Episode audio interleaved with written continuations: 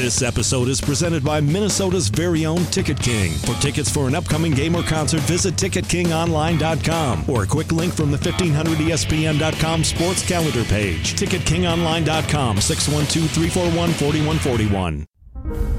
The following is a Podcast One Minnesota production. I can't tell you how much I enjoyed saying touch 'em all. Way back and gone. Touch 'em all, Joe Mauer. And now these guys are making it relevant to this year's Twins. Hard ball game! Now, our two resident hardball nerds will attempt to touch 'em all on the week's news surrounding the Twins in MLB. I didn't know they still had a team. That's baseball. Here's Phil Mackey and Derek Wetmore. Hey, all, welcome to another episode of the Touch 'em All podcast. I am Phil Mackey. Uh, that guy over there eating kale with no dressing is Derek Wetmore. Hi. And um, you can find our podcast in a million different places 1500ESPN.com, Podcast One, iTunes. I'm guessing you're listening on one of those platforms right now. But we ask you before we continue on with this episode to give us a five star rating or maybe like a four if you if you kind of like us but not really. We won't continue on with this episode until you give us a four or a five star rating. Okay. And if you don't like kale, then I don't know. I don't know where that leaves us. Probably three stars. Then you can stop listening, I guess. Yeah. uh, so thank you for uh, your listenership. You were at the Derek Falvey and Thad Levine introductory press conference. I listened to it and watched it from the radio studio, at least the first half hour of it. But you were privy to more behind the scenes conversations than I was. Let me throw this at you. Let's kick it off with this, and you tell me if you agree or disagree. I think this is the smartest hire the Twins have made, the tandem hire of these two guys, in the 30 years I've been following this franchise. Not because I'm certain it'll pan out for sure. In fact, maybe it turns out to be a David Kahn situation, and we're all laughing about the use of the word bifurcate when it's all over, and we're roasting marshmallows, uh, marshmallows over the smoldering fire. So it may or may not pan out, but regardless of the result, I think it's a brilliant hire because it's the first time in 30 years the Twins have brought in smart, well respected minds from outside the organization to fill key roles in their baseball operations department slash cabinet. Let me poke two holes in your argument just for the sake of poking holes in your argument. The first is that I would argue that it's a results business and that it does matter. It absolutely matters how it pans out. Like I get your whole thing about process being more important than results and I totally subscribe to that theory. But like if it turns out that 33-year-old Derek Falvey's in over his head as an executive and Thad Levine's not able to take over and steer the ship then that was a bad hire. It doesn't matter if the process was good. Secondly, I would argue that Terry Ryan was a very good hire. It worked out wonderfully, and then it was a problem that you didn't fire him. Like You the problem you mean the, the first time around? when they Terry was, but you're saying in the 90s or, or okay, five years ago? keep in mind 1990s era Twins baseball was not really like in the spirit of competitiveness. They were just like, okay, run out a roster and don't spend any money. But in the 2000s and moving into Target Field, I would argue that Terry Ryan was a very good executive. Now, their mistake was in not parting ways and not figuring out how to adapt and change. But to say that this is the most successful, that I just introduced that as maybe a devil's advocate argument. Okay. Well, no, I, I'm not. I'm certainly not saying that they've that their results have been train wrecky for that entire period. In fact, in the 25, 30 year period I'm listing, they won two World Series. So, yes, what, they've done has always hasn't always led to 90 losses or 100 losses, but they have been more than just about any franchise so scared to go outside the comfort zones of their own pipeline and to look at what other organizations might be doing by bringing in outside help. And I don't know, and I don't really know if that's if that was the loyalty culture or if there was some sort of protective uh, layer over the leadership in that front office or or ownership, or maybe it was timidity. But the reason I say Oh, timidity, word. you like Yeah. that? I mean, they used a lot of big words in the press conference yesterday, so I figured I'd throw a few a few out there Timidity, that deserves an iTunes review. Timidity. T. Can I even spell that? Could you use that in a sentence? But like, here's an example of the Twins resisting change Yeah. or resisting new thinking or stiff arming what other teams are doing and sort of poo pooing it uh, in in the last few years. I did a radio interview with Terry Ryan. I think it was three off seasons ago. So he was still relatively new in his second stint as GM. Okay. And the team was sort of in rebuild mode, but was was still trying to win and then failing when they would eventually put together their roster. And I said, Terry, analytics wave, it's rampant throughout baseball. How do you view the Twins' efforts in that area compared to the other 29 teams? I mean, do you feel like you're behind the times in certain areas where other teams like the Red Sox and the Rays and the A's have been maybe been thriving and, and winning extra games? And he was a very dismissive which I mean, for the most part, I think Terry is a, a reasonable, level-headed guy, but he does have a touch, and Ron Gardenhire used to as well. Of well, I know what I'm talking about. And, Oh yeah, and you guys don't. I ran into that a couple of times. for sure. And Terry said, "Well, we do have an analytics department, Phil. It's called our 27 scouts who look at every piece of information you could ever imagine." And I'm sitting there thinking, that's such a stubborn red flag thing to say because not only do every other team in baseball or does every other team in baseball have 20 or 25 foot soldier scouts, they also have these analytics departments. And so what I really liked about the press conference yesterday among the 90% PR speak and all the other like the weather jokes and things like that was Falvey and Levine talking about the collaborative nature of their blueprint, the flat leadership structure they hope to implement where a bunch of different people and a bunch of different departments get to throw their opinion out equally, and then Falvey makes the final decision. And I really like that they talked a lot about blending scouting and statistics. I know you wrote a piece about that too on our website, 59espn.com. But um, you know, maybe it turns out to all be BS. But the fact that Sure. they took this shot, maybe five years too late, is the shot that they should be taking. So Yeah. I, slow clap because it was late, but I slow clap for the Twins for bringing these two guys on board. Yeah, I think that's a really smart process. I think anyone who's dug in their heels on either side of the scouting versus analytics argument is losing. You know, if you pick scouting, you're losing, and if you pick analytics, you're losing. The smart people, the smartest people in the game, the Theo Epsteins, the Andrew Friedmans, the you know Farhan Zaidis, the the the people, the Joe Maddon, Terry Francona's up and down the list. I just listed off a bunch of people who are pretty universally well regarded, and neither of them uh, none of them, while maybe they have their background in one or the other, neither of them is turning up their nose at the other side of the fence. They're working collaboratively, and um, man, I don't, I don't get why that word keeps getting made fun of so much. Like that's that is the ideal leadership structure, uh, collaboration. Get a bunch of smart people in the room with contrasting worldviews and differing opinions, and have them fight until they reach some sort of consensus. Well, if they can't reach a consensus, then Falvey makes his pick, and he's going to have to live or die by those decisions. But um, I really liked the blending too. We we we can talk about that. I mean, I wrote a whole column about how impressive that was. Um, there's another point too on your on your being afraid. Maybe is too strong of a word, but the reticence to go outside of the organization and and pluck smart people from different organizations. I think insecure is a word I would sub in. Okay. Subconscious insecurity. that dovetails instead of being afraid. That dovetails perfectly into the anecdote that I was just going to share. Um, because okay, so when they hired Paul Molitor, what was the smart thing that they did? They went and they picked coaches high up on the field staff pecking order from other smart organizations. Was it Chip Hale with the A's at the time, Torey Lovullo with the Red Sox, and they talked to these people. What are some ways that you guys can help get more out of a roster? Now they didn't ultimately hire Chip Hale, they didn't hire Torey Lovullo, but they talked to people. Uh, Ke- Kevin Cash, did they talk to him fact, for that job? both those guys wind up with the Diamondbacks? Yes, right? yeah. It's weird. Like as much of a dumpster fire as we think of the Diamondbacks, they've maybe done some smart things here too. And and and all organizations can do smart things and dumb things, and we shouldn't hang our hat on this is always a smart organization. Um, but what I'll say is that I think it was a smart process that led them to Paul Molitor.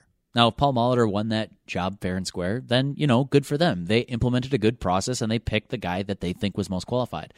A quote unquote twinsy thing to do would have been, or at least this is the stereotype, right? Would have been to take Gardenhire's staff, uh, you know, give Gardenhire an extension, fire him partway through next year or at the end of next year, or let him walk away on his own volition, and then hire one of his right hand men to be the new manager, right? I mean that that's kind of the perception Yeah. out there uh, among our listeners, among our Twitter followers, among your radio listeners that feel like the Twins are just sort of stuck hiring internal candidates, and that's the only way they do it.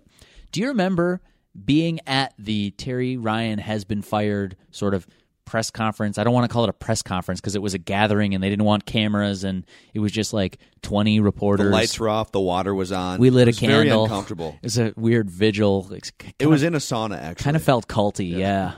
anyway, it was uh, Joe Pohlad, Jim Pohlad, Dave St. Peter, and I hope I'm not forgetting anyone. That, No, those are three, those three. three people at the front of the room, and what a dozen to twenty reporters, something like that. And I remember, uh, I I think I got there late, so I was sitting like up near the front. You know how the cool kids go to the back of class at the beginning of class, or like you're the first one on the bus, you go to the last row. Yeah. I go, I was like in the in the bus patrol's seat because I I think I must have gotten there late because I was sitting. You, aren't you sitting right next to Dave? It was, St. it was me, Dave St. Peter, and then Jim Pohlad. So I was like spitting distance from Jim Pohlad. Not that either of us would spit on the other, but it was it was weird. So I got a I got a front row seat quite by accident of the like the weird tension of the day. You know, they fired this guy they all dearly love, like one of their best friends, not just professionally, but one of their best friends in life. I mean, you're working so many hours with these people throughout the course of a year, throughout the course of a season. I'd fire you in a heartbeat if I had that control. no question. And then the press dude. conference would get so weird, The minute but you'd this be podcast starts to dip for like four straight episodes, it's me or you. I'm be- throwing you under the bus. Absolutely, man. And hey, this is I've been told this is a one Derek town, and now that Falvey's been hired, I don't like my chances. I think though the the the tension thing that I want to point out, and, and the only reason I bring up that front row seat is because like you could kind of see the how uncomfortable it was for Jim in that moment, how uncomfortable it was for Joe to be put on the spot. I think Jim is always uncomfortable. Maybe, and maybe I that's just his I've personality. ever seen comfortable Jim. Yeah, like well, have you seen him after a game when he's been hanging out in his suite and uh, A couple bottles of yeah, wine. deep. maybe he had Does he drink? He strikes me as a wine drinker. I don't know. He could be. I think we can just ascribe that to him. And and actually, uh, Jim, longtime subscriber of the Touch 'Em All podcast. If we're if we're wrong on that, just let us know. Leave us an iTunes review and uh, correct us, straighten us out, straighten out the record. But so here's my point. It's a long, winding way of making the point or the observation that I asked Jim. I said, you know, it strikes me that you guys often go inside for these kinds of hires. You're going to have to replace a longtime friend and colleague now in Terry Ryan. Are you nervous that this is the you know this is basically uncharted territory? Is that is that something that gives you anxiety? I said, for lack of a better term, does that make you anxious? And he said, I, I just always have anxiety. He said, you know, frankly, I would have expected him to spike it and give some sort of false bravado answer. Not him, but I would expect a sports executive leader to do that. I would have said, no. Even if you're not confident, right? You tell everyone you're confident, and they're like, oh, he's confident. Mark Cuban could be the most insecure guy in the world, but he doesn't look like it. And so you don't give him that trait in your head. You're like, oh, Mark Cuban's always got conviction, man. Um, Jim, I think much to his credit, like he let us in on the human side of a billionaire sports owner. He said, "Well, yeah, I'd say I'm nervous. This isn't something we've done before. This is it's new territory." And now, of course, fast forward, they hire a search firm to help them whittle down a list of candidates, and I think that's smart. But this wasn't an easy hire for them. This is the kind of thing that is basically uncharted territory. So, to your point about being reticent to go outside of the organization, mm, you know, good for them that they settled on two smart people from other smart organizations. Do you think the search firm or the Twins missed Thad Levine's availability and hired Derek Falvey, not knowing that Thad Levine was even an option? And then Thad Levine is found by Derek Falvey, who who made it known to the media yesterday that he's had a list. You know, you keep a list if you have Yeah. aspirations to lead a front office, and you kind of have a list in your mind of people you'd like to work with. Because doesn't it strike you after listening to both of them talk now? And this is not a slight on Falvey. I you know I think he's he seems like a very sharp guy, but based on their experience, the difference in how long they've been around baseball, and and Falvey's been around for probably a decade less than Thad Levine. Based on how hmm. everyone raves about Thad Levine, he's already been the second guy in line in a front in a smart front office in Texas and he's going to be answering to Derek Falvey. I, I hmm. would almost say that before this process, if you put these two guys on a list and said which one's going to lead the front office and which guy is going to be the GM working underneath, wouldn't you always say, "Oh, Thad Levine would make total sense, right, to lead the front office," and then young up and coming Derek Falvey would be the GM. Huh. You know what? You saying that now is literally the first time that thought crossed my mind. I don't know why I didn't think about that before. Doesn't that make some sense? I'm not saying it's going to be a disaster or anything Yeah. because it's structured the way that it is, but it, it almost feels like well, Thad Levine would be the one in line for the CBO job, and then That's really Falvey would be the GM. Well, and the way I look at it too is Falvey is being, I think he's being professionally courteous, but almost to a point of being deferential when he says that we're going to come to consensus decisions, because ultimately, the buck stops with him, right? I mean, let's say there's some dissension. He thinks strongly about a pitcher, and Thad Levine thinks strongly the other way, and the scouts are split. Like, sorry, Thad, smart opinion. I, I value you as a coworker, but this is my call. You know, and, and I'm not saying that I'm not introducing dissension before it actually exists. is there a schism already in Um, right? the Twins yeah. front office? Was one of them worried about cutting uh, Wimmers from the 40 man yesterday, or? Uh, I, I don't think that uh, this is going to be an off season of a lot of disagreement because I think they both know that they have miles to go before they sleep. yeah, Thank they you. have they have two things on their checklist: uh, trade everyone and be bad for three years. Oh, the third thing would be just pitching in all caps. Yeah, man, I don't agree that they have to be bad for three years, though. I don't think that the rebuilding process, and this has been a common theme, um, certainly in my Twitter mentions and uh, I know from your radio show and stuff, that like this is going to be, it's going to get worse before it gets better. And I don't how do agree they with get, it. the question is how do they get pitching? Well, I think they're going to score some runs over the next two years. sure, absolutely. I don't know. You're not going to go out and you're not going to sign a pitcher for six years, two hundred million dollars. So, as far as I'm concerned, free agency. Y- you did hit on Ervin Santana, and that's good. Free agency is very supplemental when it comes to your pitching staff. I'm not saying you can't get helpful pitchers, but you're not going to change the scope of this pitching staff through free agency. So, trading or your own pipeline of young players, whether it's Jose Berrios or uh, a Kohl Stewart or somebody. I guess, and maybe I'm wrong. I just see it as at least a two to three year process to get the necessary pitching in place to do anything but sort of flounder with Yeah. you know a, a seventy a seventy to eighty win team. I mean, I think they'll probably be an also ran in 2017. I, I, they're not going to be a World Series contender. That's my hot take for the day. Should we put that as the headline of this podcast? No, we don't want to spoil it. Wetmore, Twins will not contend for World Series in 2017. We don't want to give it away. Or maybe phrase it as a question: Will Will- Twins contend for a World Series? Uh, breaking news: 16 minutes in, the answer is no. Seven reasons the Twins will not contend. Uh, it's because they can't pitch. Um, okay, so uh, look, I know that's not a hot take, but like to say it's going to get worse before it gets better, I'm making a semantical argument here. I'll I'll I'll say that right off the bat. It's a semantical argument, but like, how could it get worse? Hey guys, this is Justin Musil, Pro Baseball Scout, And Phil Mackey, pro radio guy. and we have the best baseball storytelling podcast on the market. That's right. It's not us telling the stories. It's Aaron Boone on coming from a baseball family and hitting one of the most famous home runs in the country. Jim Brower telling Barry Bond stories. Find Hardball Society on iTunes, Podcast One, E 1500ESPN.com, or hardballsociety.com. That's a lot of places. Yeah. I think Levine mentioned it yesterday. I was um, uh, I was talking to Levine sort of after the press conference. Were just kind of chatting or whatever, and there was uh, it was me and several other reporters. And he, I, I'm trying to characterize his words correctly, um, and I think he even said something to this effect in the press conference. To tell you the truth, uh, correct me if I'm wrong here, Phil, but something about like, well, that's 2016 season sort of represents the ground floor. And that's that's my argument here is like how could it possibly get any worse? People say you have to take a step backward to take a step forward. And it's like no, 2016 was your step backward.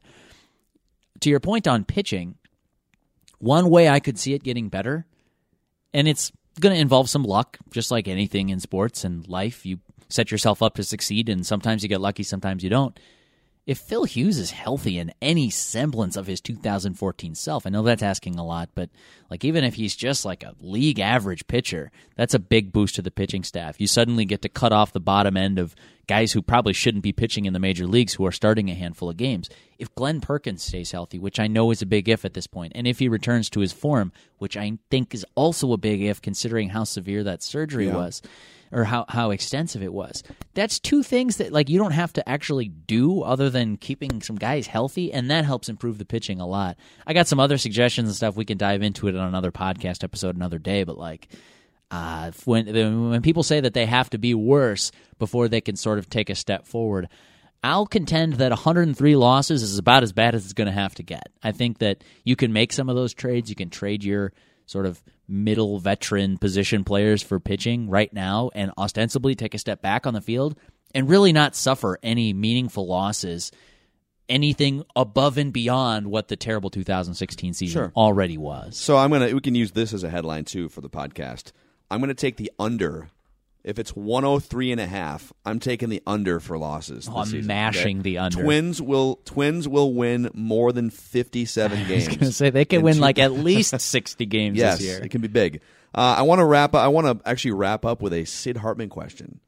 Oh God! I, I- and I actually I have an anecdote that I want to share too. So Okay. hit me, Sid. So Sid Sid jumps on the microphone at the press conference yesterday, and uh, I'm paraphrasing his question, but why do teams, why do all these teams hire players who these coaches or these these GMs who didn't play the game, right? Like, why do guys like Andrew Friedman become GMs or presidents of baseball operations? And he mentioned A's and Rays and all these teams, and then he singled out Thad Levine and Derek Falvey, who, mind you, played low level college baseball. Both those guys played at least Division three college baseball. they played the game. So they played a little. If you played like Division three college baseball, you know, players will give you a little little fist bump, little fist bump, not a bro hug, but a little, if you played minor league ball, you get you get the bro hug. on You're the, in the club. on the order of yeah greetings and uh, salutations. It's a dap. Right. That's it.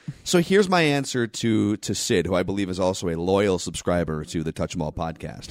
He says he's been having problems with the recent episodes downloading them. Sid, they're on iTunes. Uh, what's that? Uh, can you get them on uh, A track? You would never hire field staffers who never played the game. I would never want my manager or my hitting coach to have never played baseball before. I don't want a guy just graduating from Yale and being my pitching coach, right? You would you want people on the field who can relate to the game of baseball. But putting together a macro vision and a big picture blueprint for an organization requires more skill sets than just being able to diagram a suicide squeeze or a, or a proper shift on a left-handed batter. And so, I, with all the information to parse and all the different departments that exist right now that didn't exist in baseball 10, 15, 20 years ago, you need visionary types.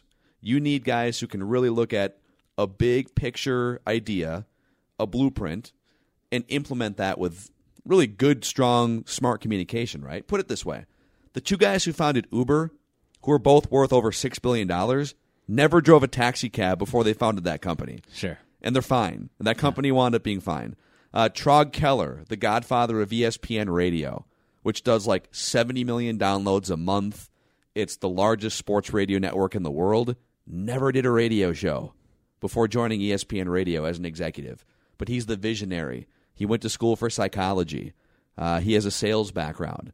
So you don't need to bring in Casey Kasem to run a radio network, just like you don't need to bring in Sal, the New York cab driver, to launch a cab company, which is essentially what Uber, uh, you know, started off as. So I, you don't need a ball guy to run a front office. In fact, sometimes I think it helps to have outside thinking in terms of how you structure a department like that and how you organize your thoughts and your communication by having someone from outside the grinded out baseball culture.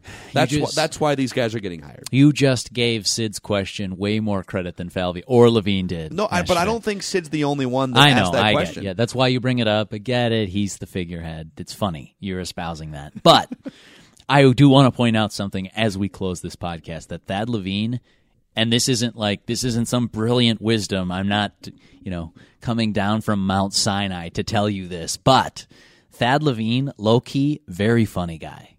Watch for that. Watch over the next six to twelve months someday we're going to be doing a podcast episode, maybe in Fort Myers from spring training, and you'll be like, you know, Thad Levine's kind of funny. Like, yep, I know. I told you after that first day. Because here's the first time I knew it happened. He had like four wisecracks yesterday, and the one of them was just a home run. And that's when Sid asked the question. And Derek Falvey, who, by the way, I'm told sources close to the situation told me that both guys were prepped, like prepped and prepared uh, by the. Uh, I suppose those are synonyms, but they were prepared for. Okay, here's kind of going to be the tenor of the questions, and this is what you guys should be ready for. And, And let's do a fake interview, who and this is it. Okay. They did a. It was like let's say it's a thirty or forty minute like briefing on the Minneapolis Twin Cities, uh, Minneapolis St. Paul media. Twenty of those minutes were spent on Mr. Hartman. Uh, that, that's what a source close to the situation told That's me. That's amazing. So could you imagine rolling into that? Your first press. Con- you're from out of town. you're from in the Texas. Sid Hartman press conference room, by the way, too. But, but maybe you. But, but maybe they forgot to brief you on oh my gosh, who the 96 year old. that's a fireable effect. But could you imagine getting that question for the first time and not having any idea who Sid Hartman was? When you look around the room, like, am I being pranked right now? So at the time, I didn't Ashton know. Kutcher? Right. Where's the camera? Oh, they're all back there. Um, at the time, I did not know that they had been prepared for this, so it made it doubly funny. Falvey, 33, you know, bless him for uh, uh, entertaining this question from a guy almost literally three times his age, uh, who said, you know, you're right. There are a lot of people without a background. I mean, I did play some college baseball, but like, here are the things that I think I can bring, and I'll certainly still have to work in collaboration with guys like Paul Molitor. I'm leaning on other smart baseball people to try to make these decisions, and it's going to be a group collaborative effort. That's why I think people with an economics degree from, you know, wherever, some fill in the blank East Coast school can succeed leading a baseball front office. I think, Mr. Hartman, that's why we've seen more of that. And Thad kind of looks around the room, looks left, he looks right, and he leans forward at the microphone, looks Sid directly in the eyes. Sid can't hear him, by the way, so this was more for the rest of the room. And he says, Well, first, let me just say that I'm as offended by you are that this is going on in baseball. And Sid just sort of, I'm sure, moved on to his. Sid stood up, picked up his recorder, and walked out of the room at that point. He said, My- I've got what I need. My favorite all time Sid not listening or either didn't hear or wasn't listening story. This is like 10 or 11 years ago in the Twins clubhouse at the Metrodome. And Kyle Lohse was still on the staff. And Lohse had to start. So after the game is over, for people who, you know, a little behind the curtain here, the media goes into the manager's office first in baseball, talks to him after the game is over, gets the quotes, the interviews, whatever, and then they open the clubhouse for media to go and talk to players. Well, Sid wanted to bypass the manager portion and just go talk to Kyle Lohse. So he grabs one of the PR guys. They bring him in, and he can pretty much do whatever he wants. He said he can go in the cold tub if he wants to. He's Sid Hartman, right? and so Kyle Lohse, so there's Sid with his recorder from 1983 or 1970 something. yeah, I think you mean 1893. and he's standing next to Lohse with the the Bob Barker microphone, and he starts asking the first question.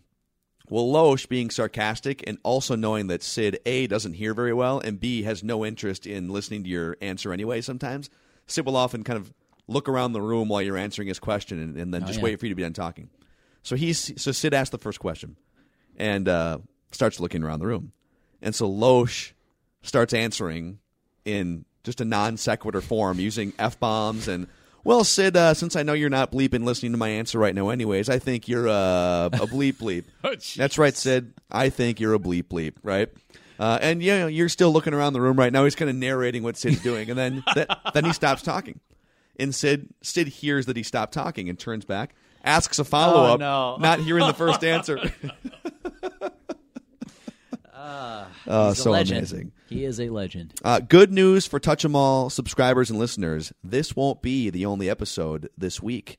I don't know how long this is going to last, but we're going to give you two Touch 'em All episodes. So look for that on Podcast One and 1500ESPN.com and iTunes. It'll drop sometime in the in the near future. And uh, also, I just thought of the Uber analogy. I think I basically just said in a roundabout way that Derek Falvey and Thad Levine are going to sell the Twins for like twelve billion dollars. So there's me comparing the Twins to Uber, apparently.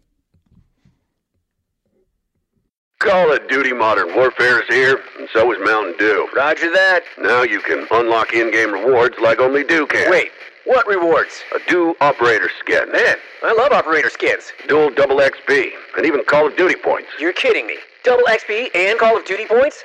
This is incredible. I can't believe it. This- Soldier, get a hold of yourself. Oh, roger that. Look for specially marked packaging and visit mtndewgaming.com for details and restrictions. Open to U.S. residents 17 plus. Of Duty points available on 12 and 24 packs and free 20 and 23.